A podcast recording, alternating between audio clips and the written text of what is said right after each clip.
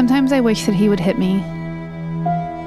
I know that he's prone to violence, but for some reason he never uses it on me.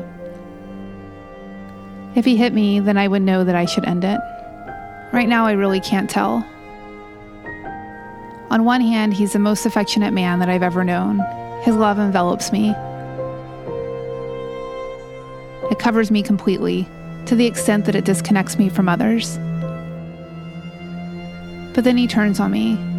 It happens so subtly that I'm left going over each word in every conversation, trying to figure out how I could have stopped the turn. But when I go back and analyze what led up to the fight, I can never find what happened.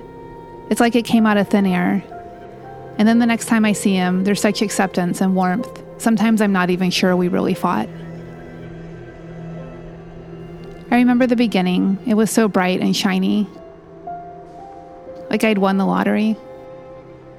Sure, he was married, but he promised there were no more feelings between him and his wife. Sometimes he even talks about leaving her completely and running away together. But deep down inside, I know that not even marriage could change things between us. I know this relationship has to end. You close your journal and return it to its hiding place. You have so many secrets inside that you're starting to feel like a shadow of yourself. Your name is Helen, and you are the minister's mistress.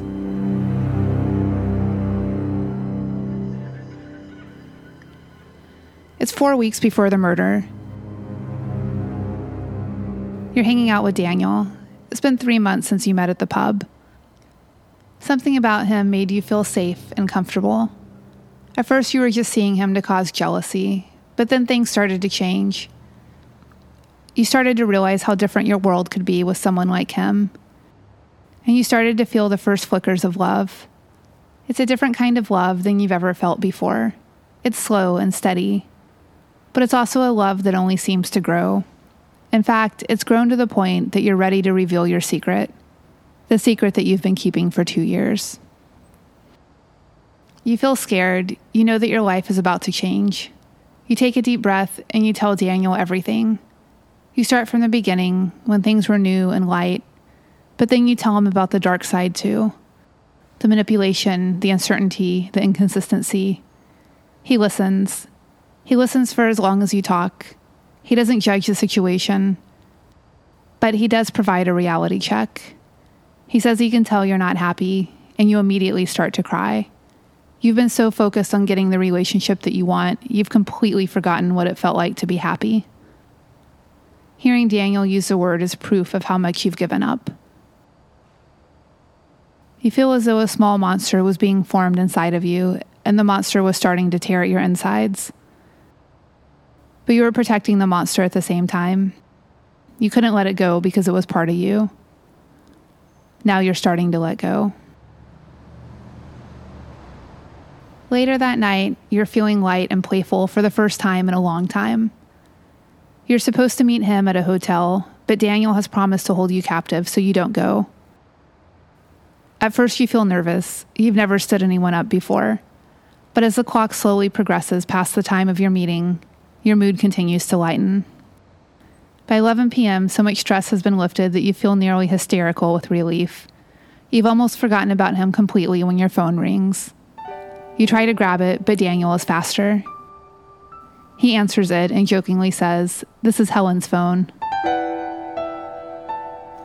You lunge at him to grab the phone, but he dodges. If you're looking for Helen, she's currently indisposed. He barely gets the words out before you grab the phone and hang up. You look at the number, it's Sam. Your sense of lightness fades and is replaced by dread.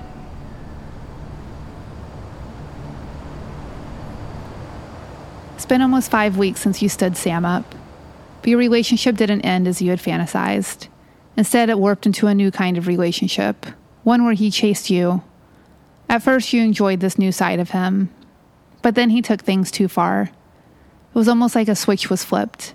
He started texting and calling obsessively. His personality became even more controlling than usual. You even saw him following you a few times. By the time you ended it, you were starting to fear for your life.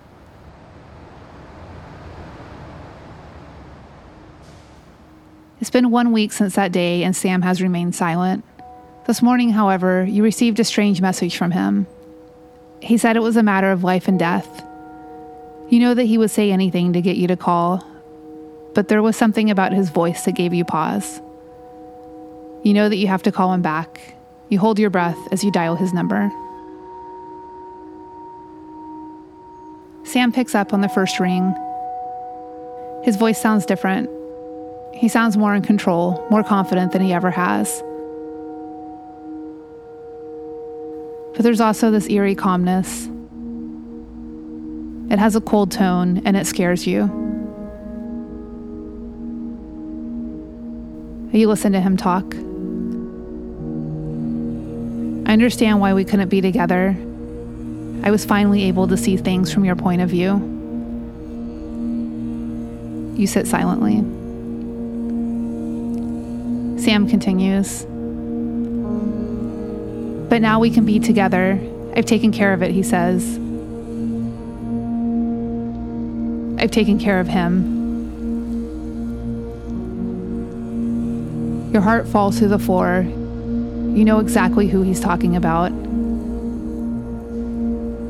What do you mean? You respond. You try to keep your voice calm.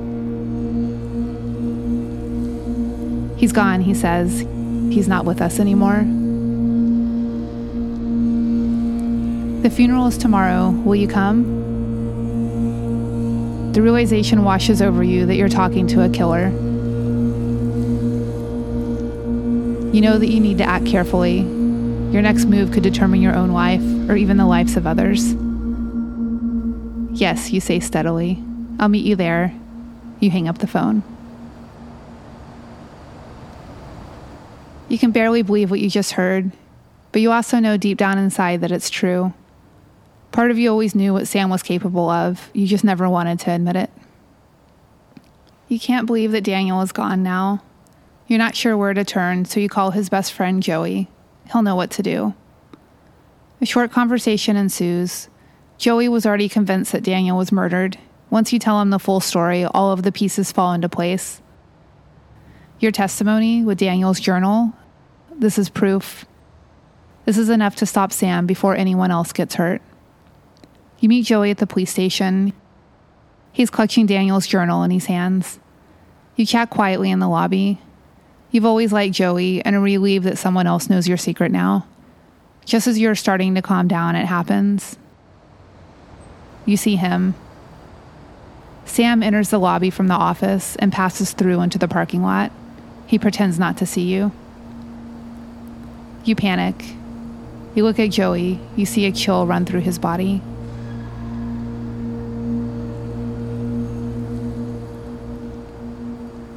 Your meeting with the police officer goes as bad as it possibly could.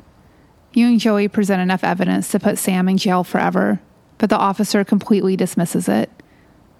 It's almost as if they do not want to catch Sam.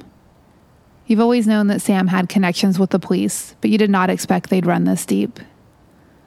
The hopelessness of the situation is starting to sink in, and by the time you leave, you're in full panic. You beg Joey to stay and figure out a plan, but his anger is so strong that you cannot stop him from driving away. You sit in your car facing the police station. You cannot find the courage to move. You've just reclaimed your life, and now it may be over. Daniel is dead. Sam is a cold blooded killer.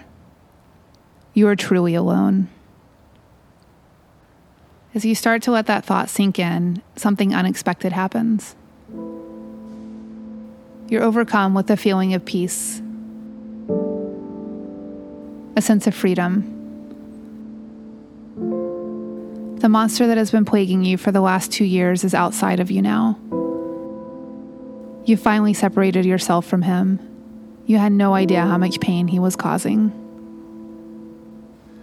You have a chance at happiness now, a chance that Daniel gave his life for you to have. You no longer feel scared. You feel calm and certain. You will honor Daniel's life by taking your chance. You start the car and drive out of town. You never look back.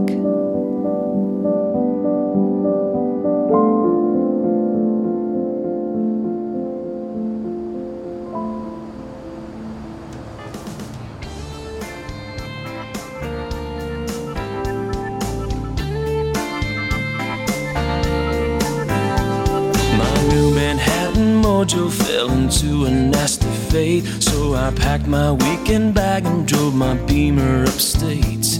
I asked this fortune teller, what's this rash inside my head? But she grabbed the whole my You have been listening to Ghost Story, a podcast brought to you by Cold Plunge Studios. If you enjoyed this episode, hit the subscribe button on the podcast player of your choice. For more content, visit us at ghoststorypodcast.com. And finally, Thank you for listening. I'd never seen before, and tried to do a big tap dance to shoo it out the door. All the while I saw her smile, and with a knowing wink, it's then that I first realized.